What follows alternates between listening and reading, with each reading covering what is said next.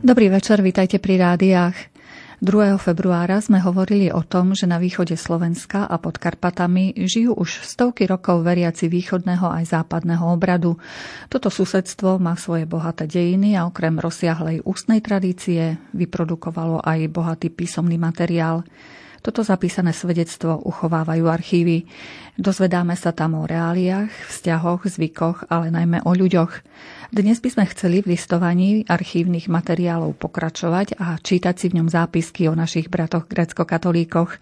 Naším hosťom je aj dnes cirkevný historik profesor Peter Zubko, ktorý túto tému vedecky spracoval do publikácie Podkarpatský východ v archívoch Západnej církvy. Vítajte u nás. Dobrý večer. Ďakujem pekne. Dobrý večer všetkým. Vysielame naživo v priamom prenose, vážení poslucháči. Vaše prípadné otázky môžete posielať ako SMS správy na číslo 0914 186 229. Za mixážnym pultom je kolega Robert Majdák, hudbu vyberá Diana Rauchová a od mikrofónu vám nerušený rozhlasový príjem želá redaktorka Mária Čigášová.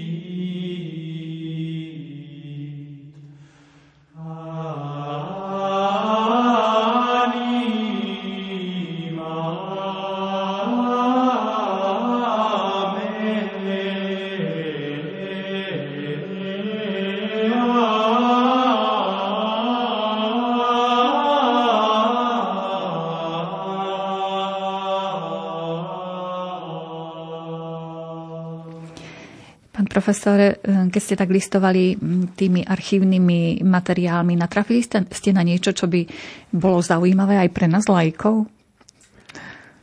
Teda nie len tie odborné veci, ale treba z nejaké... Keď prvýkrát vidíte tieto materiály, tak oni sú v podstate, ako to povedať, cudzie. Proste máte nejaký text, ktorý je povyčene písaný po latinsky a teraz ten text treba pochopiť. Tak ono nie je problém identifikovať niektoré lokality alebo možno aj mená, ktoré v tých dokumentoch sú, ale to je ešte nič, hej, to je čisto len suchý zoznam. Druhá vec je tá, aby sme pochopili, že prečo ten zoznam vznikol a o čom on vlastne svedčí. A prinútiť papiere rozprávať, to už je to, čo treba mať naštudované, alebo čo treba doštudovať, aby človek pochopil význam alebo zmysel tohto dokumentu. Ak rozprávame o východných prameňoch v archívoch Západnej cirkvi, tak si treba uvedomiť jednu vec. Že sú to vlastne informácie o niekom inom.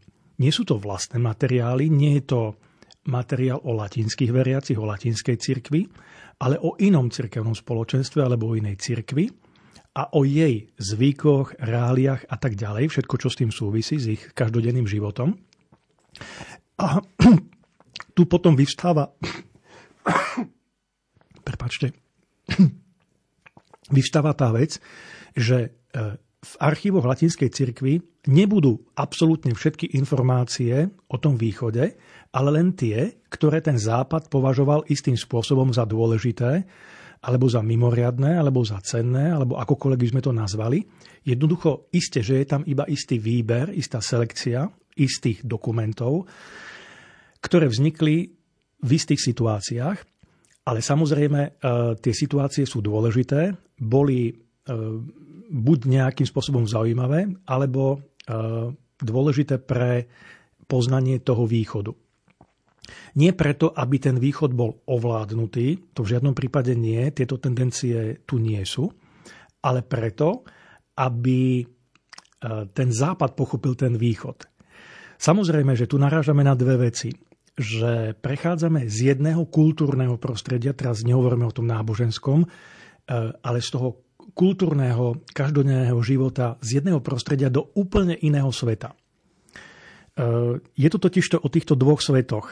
Je tu taký kultúrny dualizmus, ktorý je ale bežný v európskych dejinách, pretože spomeňme na rímsko-grécké susedstvo, kedysi v staroveku, na svet východný a západný, hej, byzantský, grécko-slovanský, a takto by sme mohli pokračovať ďalej. Aj v našich dejinách máme svet slovanský a dajme tomu germánsky v raných stredovekých dejinách.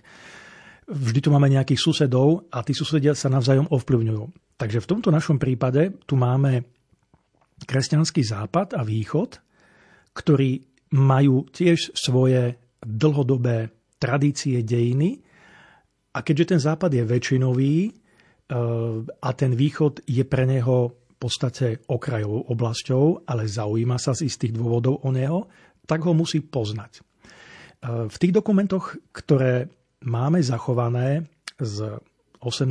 a z 19. storočia, vyplýva jedna vec, že západ považoval ten východ za kultúrne niekde inde postavený, ako bol západ. Nemôžeme povedať, že by bol východ oproti západu zaostalý.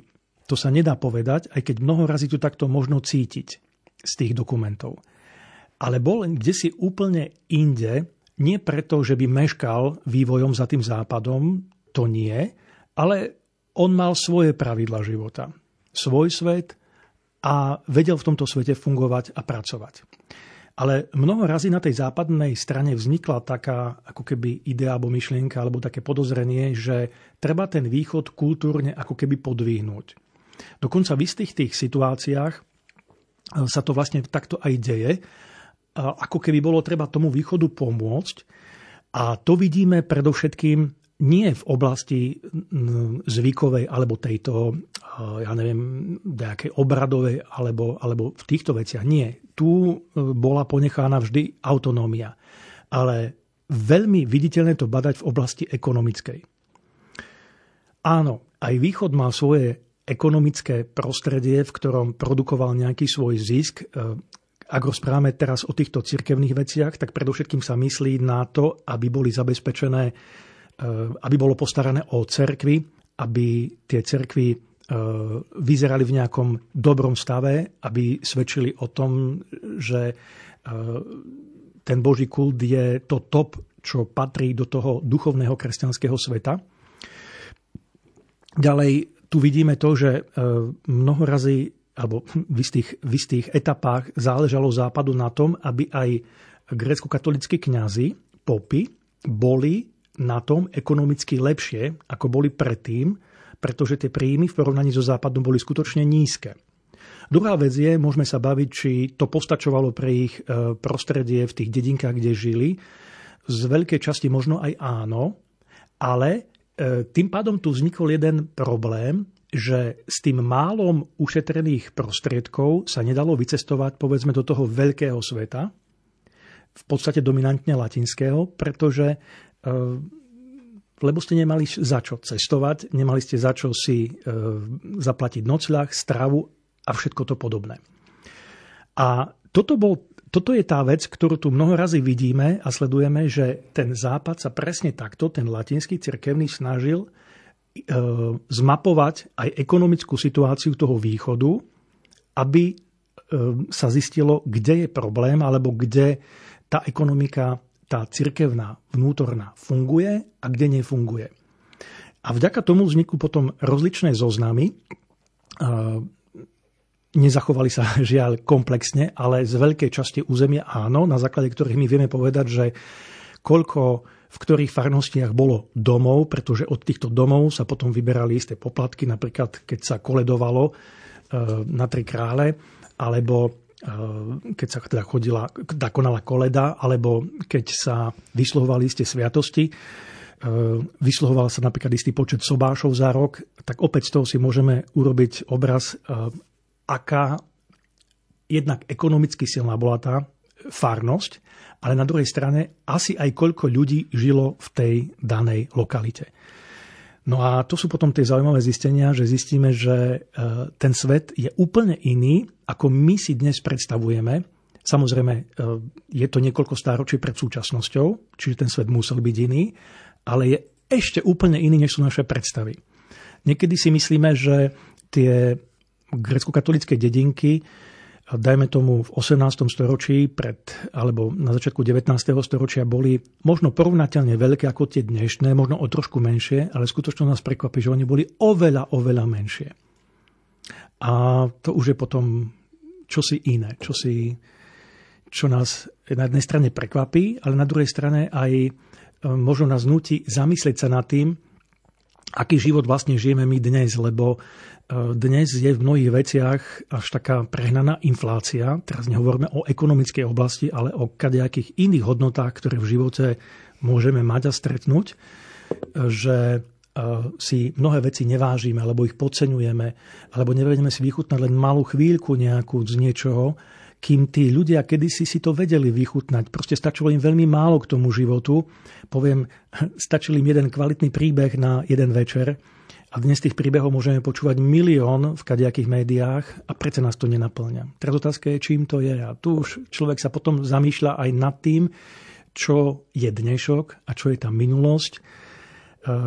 Jednoducho môžeme nepriamo cez tie dokumenty ako keby nazerať tým ľuďom za okná a vidieť, čo oni tam robili, alebo ako žili.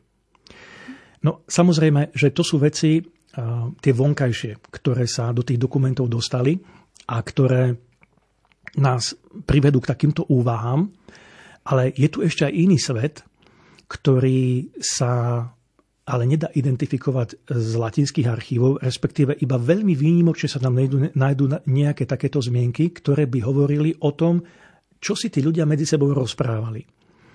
Akými príbehmi žili, aká bola tá ich ľudová ústna tradícia, alebo akú mali vlastnú literatúru, keďže tlačiarne nechrlili knihy písané cyrilikou, ako tých je veľmi málo a boli skôr pre tých učených, zase aj tá tlač, čo si stála, ale oni vo svojom prostredí, tí intelektuáli, predovšetkým tí popy, alebo tí kňazi, alebo teda tí kantori, ktorí vedeli čítať, tí speváci v cerkvách, tak si mnohé veci odpisovali. A tie kolovali tak, ako aj tí kňazi, alebo aj tí mnohí ostatní, putovali, lebo často razy sa aj sťahovali na inú farnosť, boli preložení, odišli, biskup ich poslali nám, tak samozrejme zobrali aj so sebou to, čo bolo ich. A mnohorazí to boli aj tie písomnosti s kadejakými príbehmi. A tie sa tiež zachovali, nie ale v latinských archívoch, ale v knižniciach východnej cirkvi, alebo tie, ktoré jej patrili.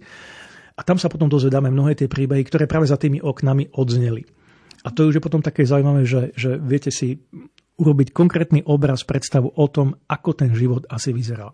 Ak spomeniem nejaké príbehy, ktoré boli konkrétne zaznamenané v latinských archívoch, tak ono zvyčajne sú to, poviem, také veci, ktoré sú buď pozoruhodné, alebo zase naopak niečím výnimočné.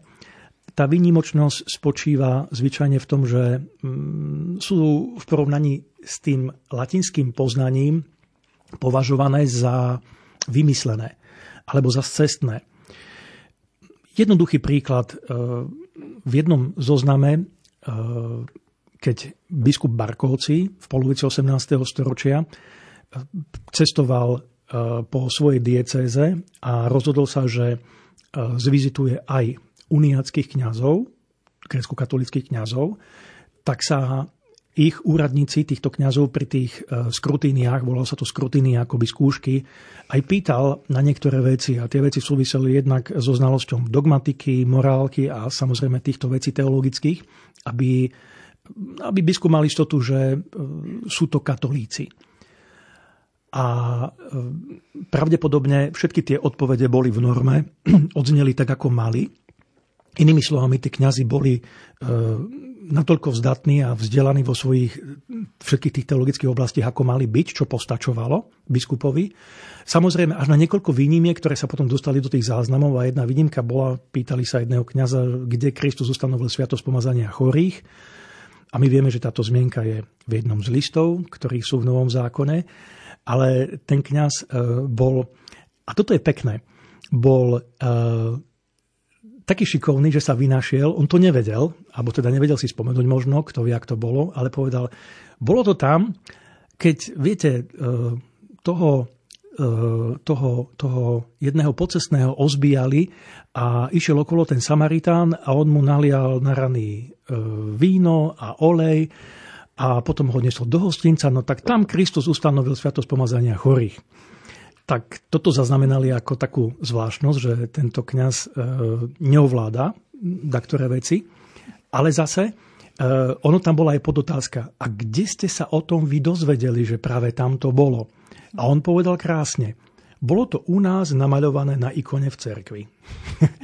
Čiže tu len vidíme, jak krásne fungovali mnohé tie príbehy, že ľudia si rozprávali veci, ktoré jednak boli biblicky podložené, ale niekedy k tomu tá ľudová fantázia pridala to svoje a mnohorazí tomu podľahli aj tí kňazi, čo potom možno v tej komisii pred tým biskupom vyvolalo síce úsmev, ale absolútne to nepohoršilo ich veriacich, tých vlastnej cerkvi.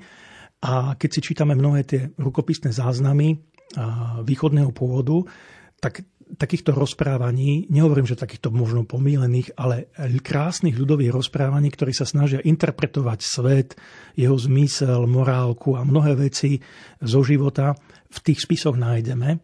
A pravím, sú to príbehy takej ľudovejšej povahy, ktoré ale svedčia o tom, že aj ten východ ešte raz má svoju kultúru, ktorá je úplne iná, úplne osobitá, ale principiálne rovnaká ako aj tá západná, pretože aj na západe vznikali príbehy, poznáme ľudové rozprávky a tak ďalej, ktoré tiež vychádzajú v istých jadrách aj z legend, aj z rozprávaní o svätých, aj zo Svätého písma. Jednoducho sú tam rozličné, volá sa tu exemplá, od ktorých sa ten rozprávač odrazil a rozvinul svoj vlastný príbeh. Podobne to fungovalo aj na východe.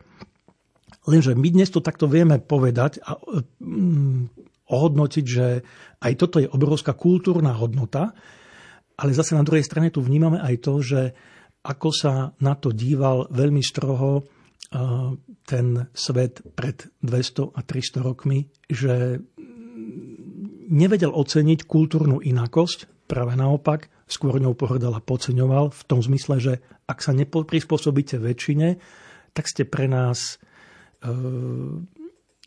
pre nás iní. A to nemá byť takto. No. Ale zase na druhej strane treba povedať, že biskup, konkrétne keď sme spomenuli biskupa Barkovciho, opäť v jeho niektorých dokumentoch sa nachádzajú krásne svedectvá o tom, že ako sa on snažil pastoračne viesť to súžitie týchto dvoch cirkví. Ono totižto mnoho razy niektorí biskupovi Františkovi Barkovci mu krivdia, a to hovorím teraz celkom zodpovedne, že bol byzantínobijec, čo on nebol. Jeho nástupca, posledný hagerský biskup Esterházy, áno, v jeho vizitáciách sú veľmi tvrdé protivýchodné niektoré vyjadrenia, ale biskup Barkovci nie. Dokonca bránil východ, pretože konkrétne, keď napríklad vizitoval humenský dekanát alebo humenské končiny, tak zistil, že ľudia z niektorých dediniek, gréckokatolíci, chodievajú na púte aj do Udavského, kde vtedy bola rímskokatolícka kalvária, a chodia aj do Krásneho Brodu, kde vlastne bolo grécko-katolícke putnické miesto. A on vtedy vydal nariadenie, že nech sa obrady nemiešajú. Že nech si každý drží to svoje. Že nech jedni putujú na to svoje a tí druhí na to svoje putnické miesto, ale nech si nemiešajú, že nevedia, či sú. A podobne to bolo aj s vysluhovaním ďalších sviatostí, na ktoré samozrejme existovali kanonické pravidlá, ako to malo byť, a nemalo sa to miešať. Jediná vec, ktorá existovala a existuje vlastne dodnes ako starobylé zvykové právo, bolo to, že sobáš sa uzatváral podľa nevesty, vlastne v jej chráme, podľa toho, či nevesta bola z východného alebo západného prostredia, tak v tom chráme, ale deti potom išli po otcovi. A na toto sa tiež dbalo. A toto bola jediná taká výnimka, ale opäť, bolo to v rámci rešpektovania starých práv. A vlastne dodnes tento zvyk existuje. Ak sa ten zvyk nejak neprekrúca, alebo opäť nezneužíva nejaký iný protichodný zvyk. Ale starší zvyk by mal mať prednosť, pretože, a toto je dôležité, čo vieme zase vyčítať z ich dokumentov, že tie zvyky v tom čase, keď tie dokumenty vznikajú v 17., 18., 19. storočí, sú už ustálené a ako keby v mnohých prípadoch všeobecne prijaté a akceptované, že toto je tá všeobecná norma. A ako náhle sa od tej normy niekto odchyľoval, čo len trošičku, hoci by mal väčšie právo než ten starý zvyk, tak už bol čudný, už nebol prijímaný, už bol narušiteľ toho tradičného starého pokoja. A vlastne do veľkej miery to takto v mnohých východných prostrediach, aj v tých západných, funguje doteraz, že ak sa zvyk ustáli, tak by sa mal držať, pretože on prináša pokoj.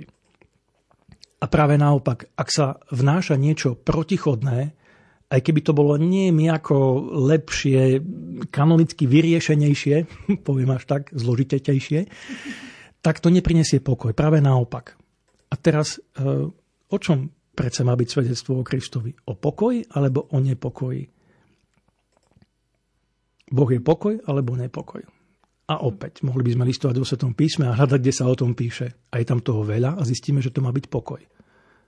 Takže mnoho razy v prospech toho pokoja svedčia tie staré veci. No a verím, že keď ich nájdeme v týchto dokumentoch a zistíme, jak sa veci majú, tak... Zistíme, že mnoho to, čo poznáme dnes, už existovalo dávno predtým a niekedy to nie je dobré narúšať alebo ísť proti tomu, pretože nie, že by sa nedalo, všetko sa dá, pravidla sa dajú zmeniť, dom sa dá zbúrať, postaviť nový, to nie je problém. Ale otázka je, či to dačomu prospeje. A mnoho razy je, či to prospeje vzťahom. Viete, keď sa dvaja ľudia medzi sebou budú baviť a argumentovať si zákonmi a predpismi, tak to nie je pekná debata. Ale keď budú rozprávať o tom, že vychádzajme dobre, a keď treba, nevieme čo ako, a pomôže nám sem tam nejaké pravidlo, iba ako pomôcka, nie ako základ, lebo my nie sme otrokmi práva, právo je len pomôcka, tak o tých vzťahoch to má byť. No a toto sa dá mnoho razy identifikovať z tých dokumentov. Vy ste spomenuli, že ste sa tam dozvedeli aj o veľkosti tých gréckokatolíckych dedín a že podľa vás sú ešte menšie, ako je naša dnešná predstava. Mohli by ste to konkretizovať, koľko treba tam žilo ľudí v takej malej gréckokatolíckej dedinke? Áno, zachoval sa aj taký dokument, na základe ktorého sa dalo identifikovať, že koľko je dedín v jednotlivých gréckokatolíckych farnostiach, pretože od toho sa odvíjal istý príjem kňaza. A tak môžeme povedať, že na základe farských príjmov z rokov 1734 a 1738 si môžeme zostaviť také poradie tých farností od najmenších po najväčšie. Možno teraz budem trochu nudný a ten zoznam prečítam a poviem, že koľko domov bolo v jednotlivých dedinkách, s tým, že uvedome si, že v jednom dome žili najmenej 3 generácie, možno aj 4, čiže to si rátajme, že koľko ľudí asi je. No ale poďme na to. A to boli len čisto domy, kde bývali gréckokatolícké? Gréckokatolícké, čisto gréckokatolícké lokality. A teda aj domy. Hlinné 5 domov, Renčišov 5, Bokša 6, Nižná Písaná 6, Ondávka 6, Valkov 6, Kožany 7, Lomné 7, Miroľa 7, Nová Polianka 7, Rakovčík 7, Šandal 7, Vyšný Hrabovec 7, Vyšný Kazimír 7, Prituľany 8, Pstrina 8, Ruská Poruba 8, Suchá 8, Tokajík 8, Varhaňovce 8, Vyšná Polianka 8, Medvedie 9, Miňovce 9, Beňadikovce 10, Kolbovce 10, Korunkova 10, Livov 10, Pravrovce 10, Rafajovce 10, Ruská Kajňa, dnes je to Vyšná Kajňa, 10, Sedliska 10, Soboš 10, Šarisky Štiavnik 10, Šašova 10, Štefurov 10, Volica 10, Fiaš 11, Okružná 11, Varchovce 11, Závada 11, Žatkovce 11, Ďurďoš 12, Havaj 12, Hradisko 12, Hudka 12, Kapišova 12, Kobilnice 12, Orlov 12, Stebník 12, Veľké Bukovce 12, Vyslava 12, Bžany 13, Gribov 13, Krajné Čierno 13, Pusté Pole 13, Vyšná Jedlova 13, 14 domov mali Fulianka, Kružlov, Matisová, Vyškovce, Gerlachov, po 15 domov Lukov, Miková, Nižná Polianka, Oľšavka, Pakostov, Ruskánová Ves, Stropkovská Oľka, Sukov, Šemetkovce, Tichý Potok.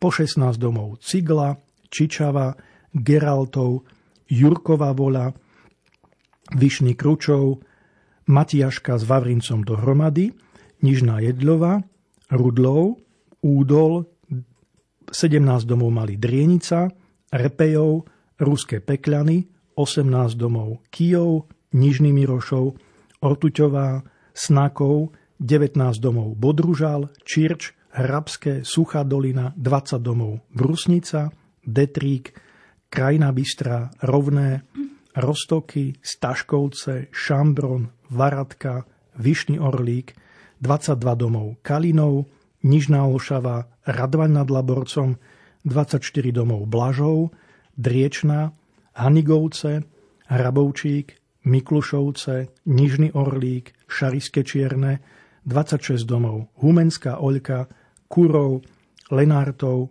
28 domov Svidnička, 29 domov Vyšná Olšava, 30 domov Bajerovce, potom Beloveža, Cigelka, Dubová, Kečkovce, Kružlová, Kurímka, Ladomírová, Legnavá, Mlinárovce, Rokitov pri Humenom, Šariské Jastrabie, Vyšný Mirošov, 32 domov Andrejová, Nižný Tvarožec, Vyšný Tvarožec, 35 domov Čertižné, Chmeľová, 36 domov Petrová, 40 domov Cernina, Malý Lipník, Mikulášova, Vápeník, Vyšný Svidník, 44 domov Klenov, 45 domov Remeniny a Prosačov Dovedna, 59 domov, a to už je veľkomesto, Medzilaborce, 60 domov Becherov a najväčšia farnosť bola Habura, ktorá mala 75 domov.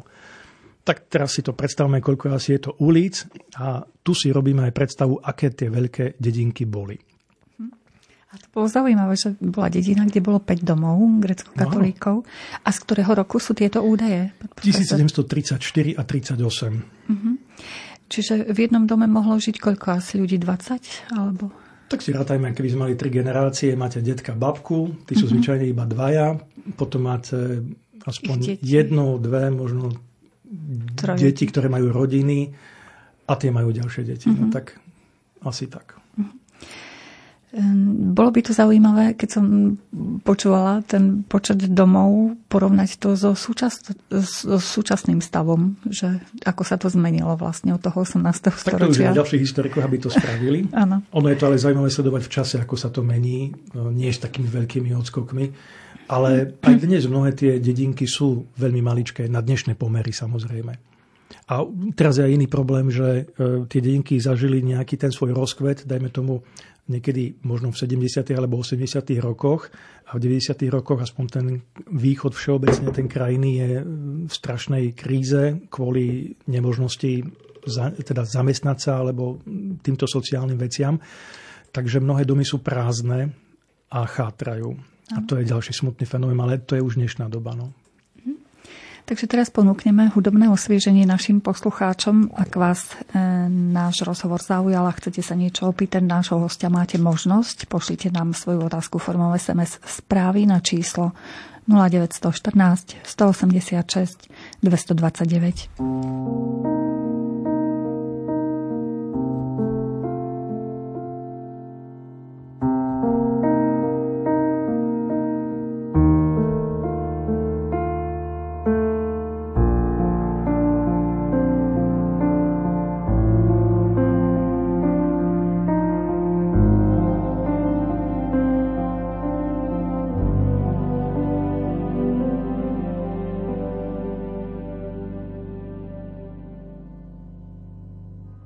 Rozdával si lásku a málo si z nej bral. Hladil si každú vrásku a s deťmi si sa hral. Všetci mali pocit, že ťahá z rukáva. Slnko aj mesačný svit s tebou sa zhovára.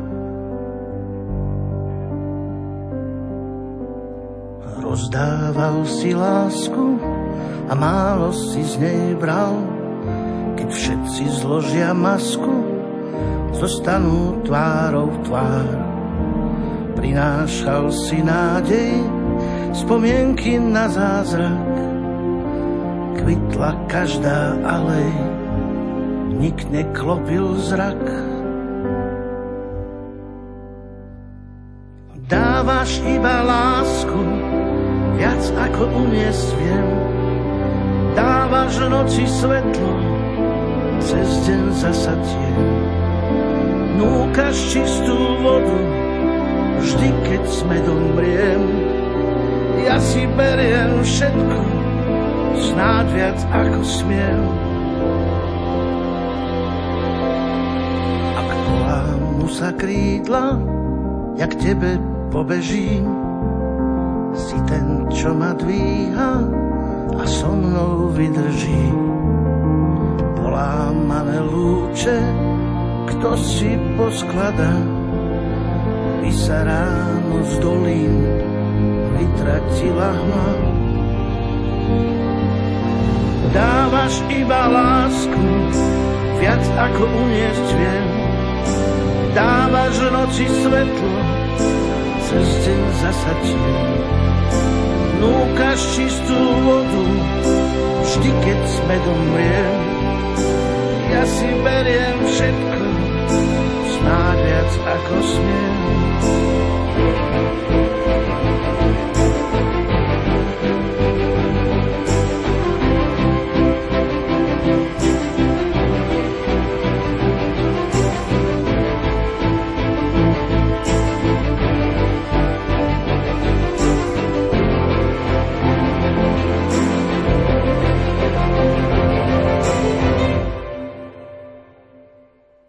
Dávaš iba lásku, viac ako uniesť viem. Dávaš noci svetlo, cez deň zasa tieň. Núkaš čistú vodu, vždy keď s medom riem. Ja si beriem všetko, snáď viac ako smiem.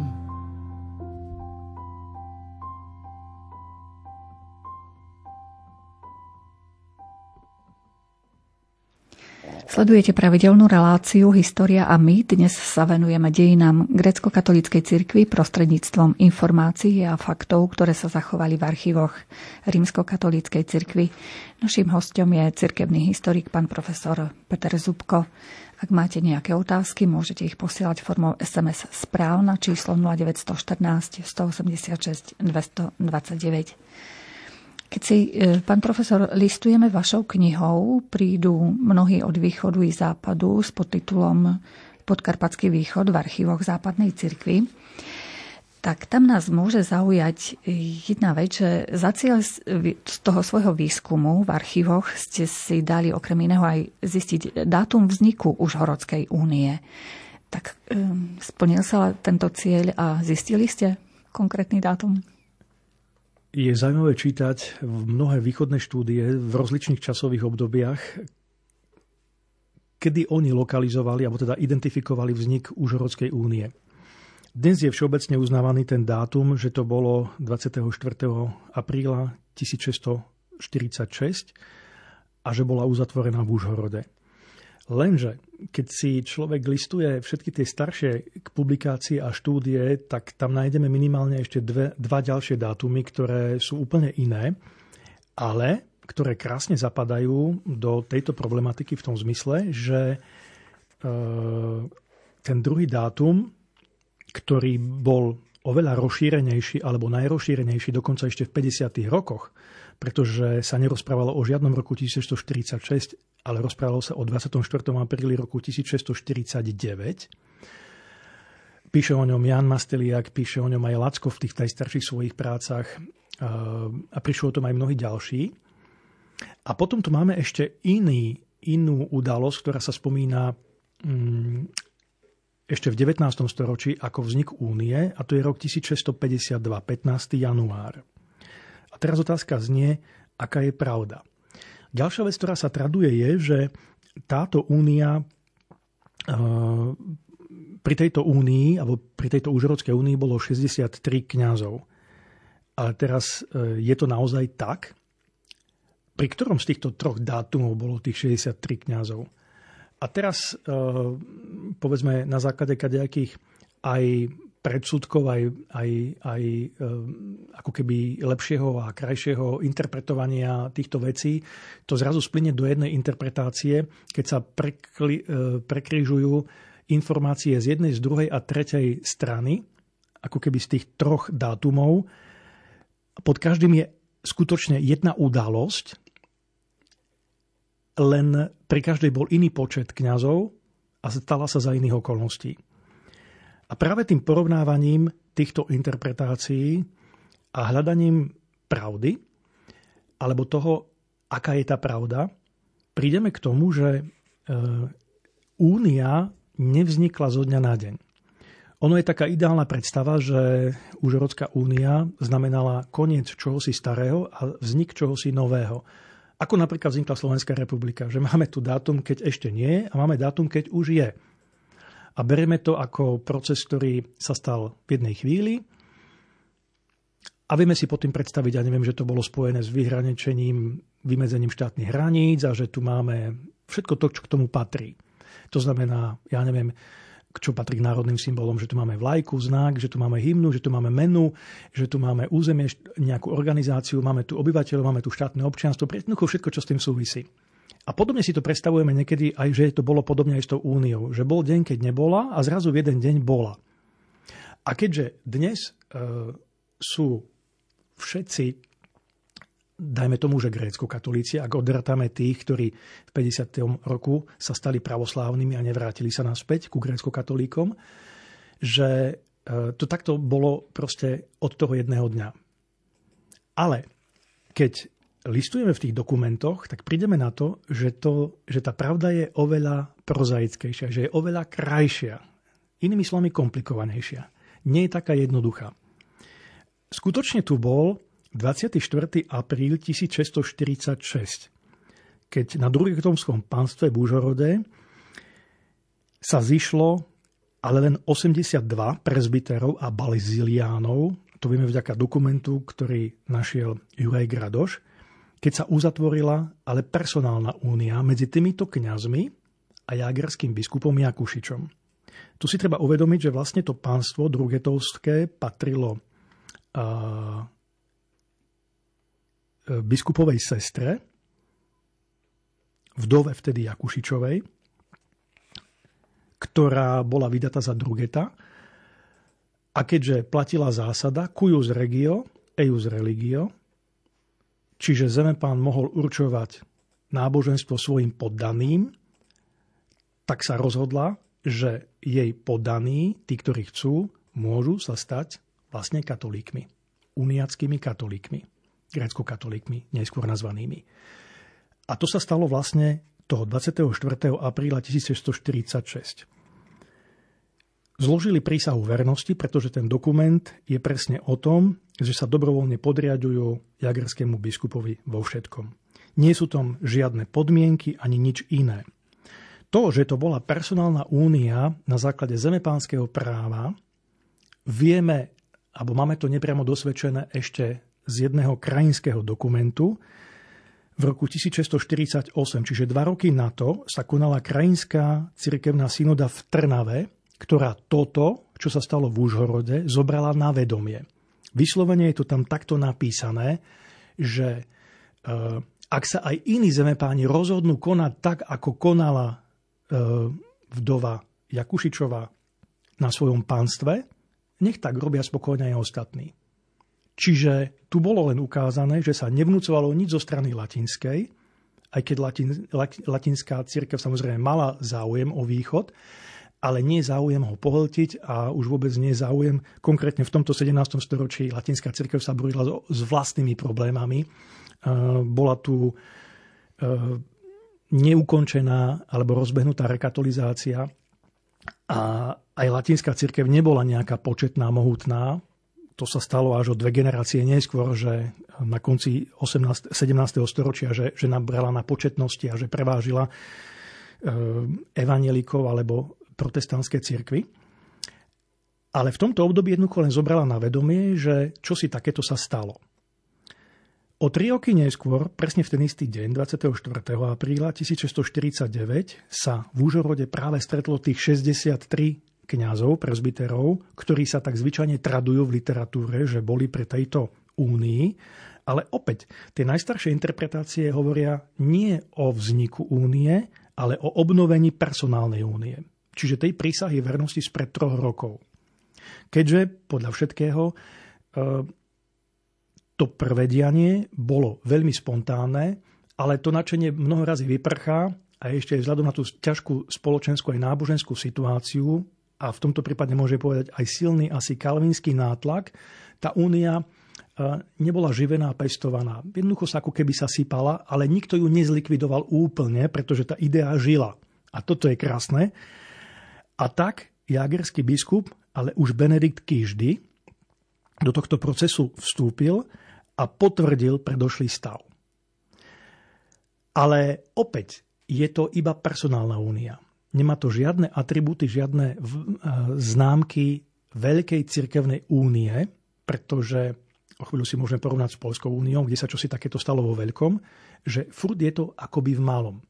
A práve to veľké prichádza o niekoľko rokov neskôr, toho 15. januára 1652, keď nie len drugetovské pánstvo, ale aj mnohí prezbiteri zo Spíša, Šariša, z oveľa širšej oblasti Zemplína, Použia a Sabolskej stolice, v počte asi 400, vďaka jezuitskej práci sa rozhodnú pristúpiť k tejto únii a tá už má atribúty tej klasickej únie, pretože sú tu konečne definované aj podmienky prvýkrát, tie, ktoré sa potom tradujú v neskorších dokumentoch, ktorými bolo zachovanie východného rítu, zachovanie východného juliánskeho kalendára, to, že kňazi si ponechajú právo ženiť sa a že si budú voliť biskupa.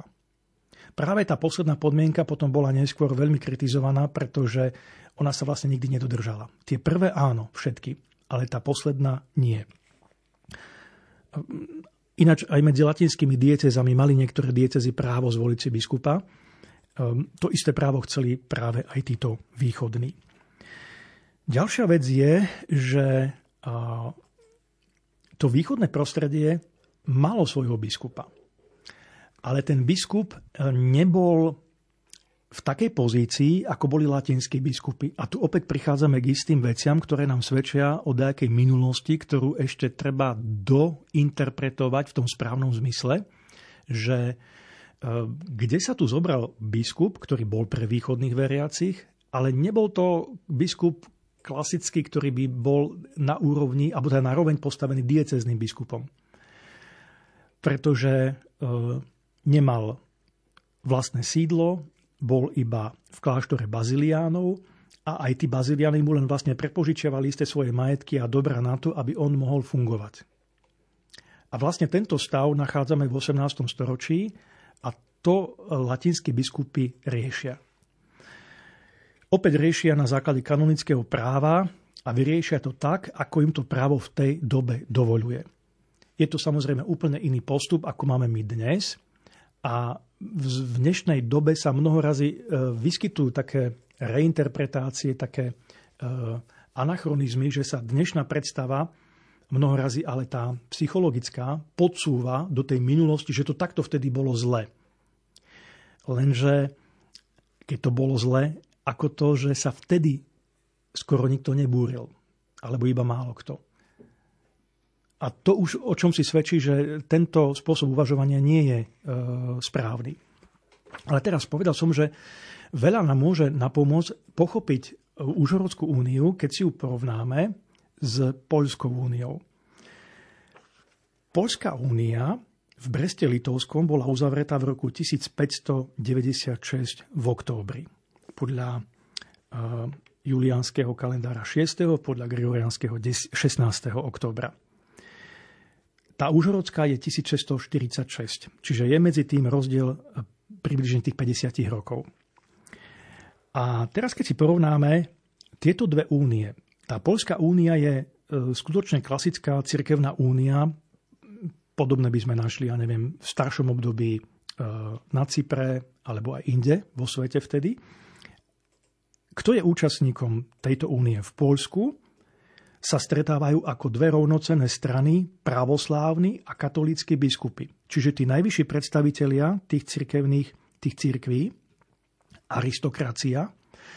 Pod aristokraciou rozumieme veľmi vysokú šľachtu, čiže vlastne tí zemepáni najvyššieho rangu, akí tam boli, sám poľský král je tam prítomný a pápežský nuncius, ktorý zastupuje in persona pápeža.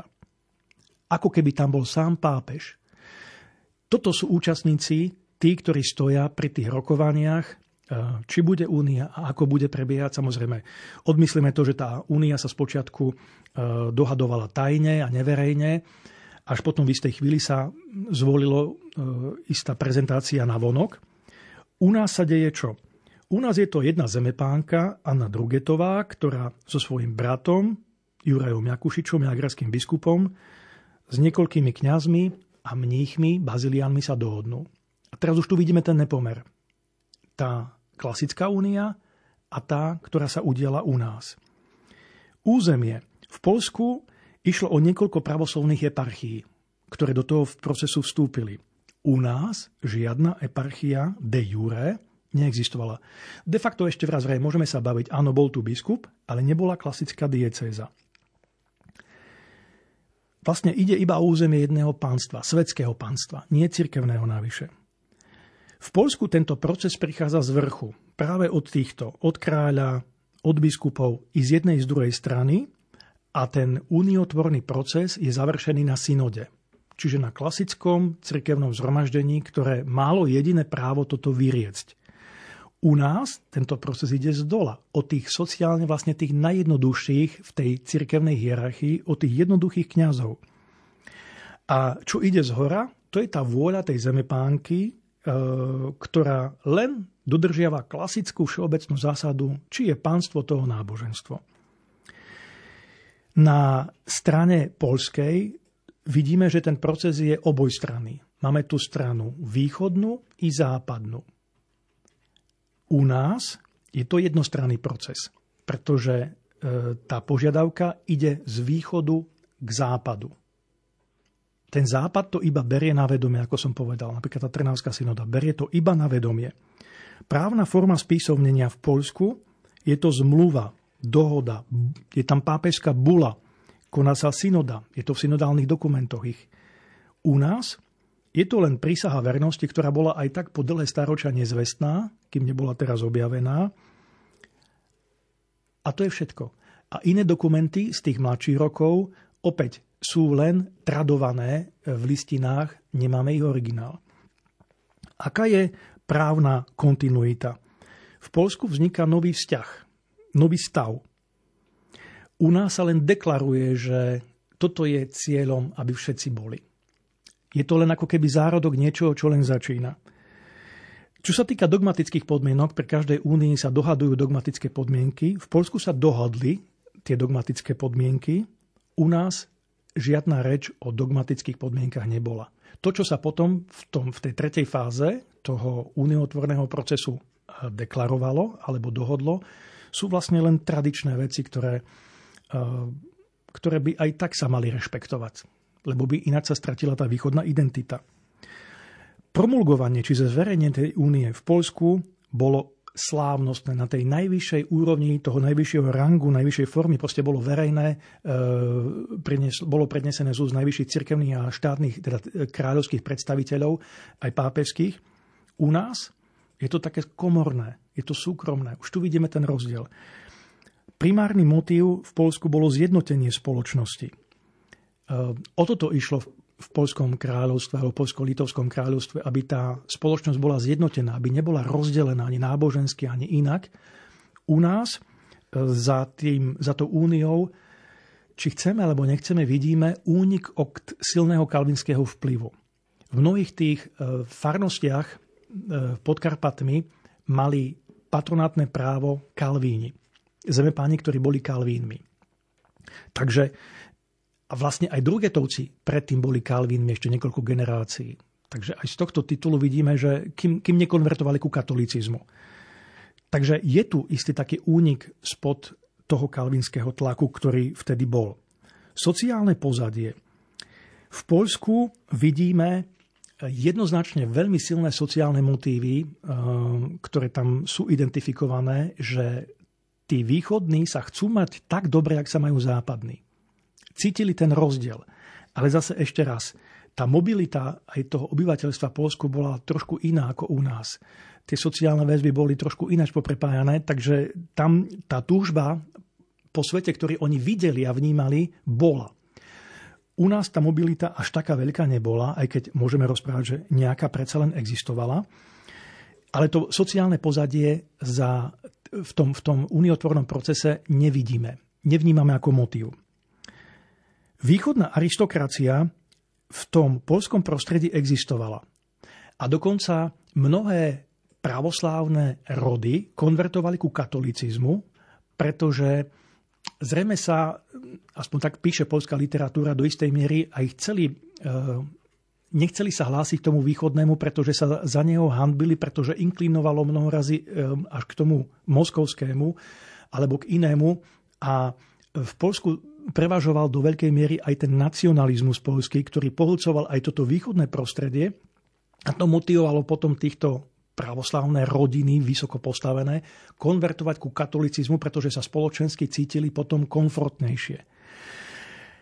V našom východnom prostredí žiadna šľachta neexistovala. Takže účasť kráľa v Poľsku je, u nás žiadna. Účasť pápeža v Poľsku je, u nás nie je, on sa o tom iba dozvedel. No a výsledok? V Poľsku štandardná cirkevná únia, u nás personálna únia.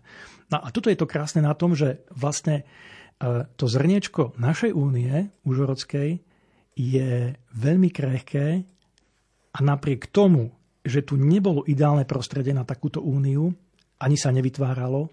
Tá únia potom vznikla a žila a žije dodnes. A to je to krásne, čo sa dá ukázať aj z tých latinských archívov.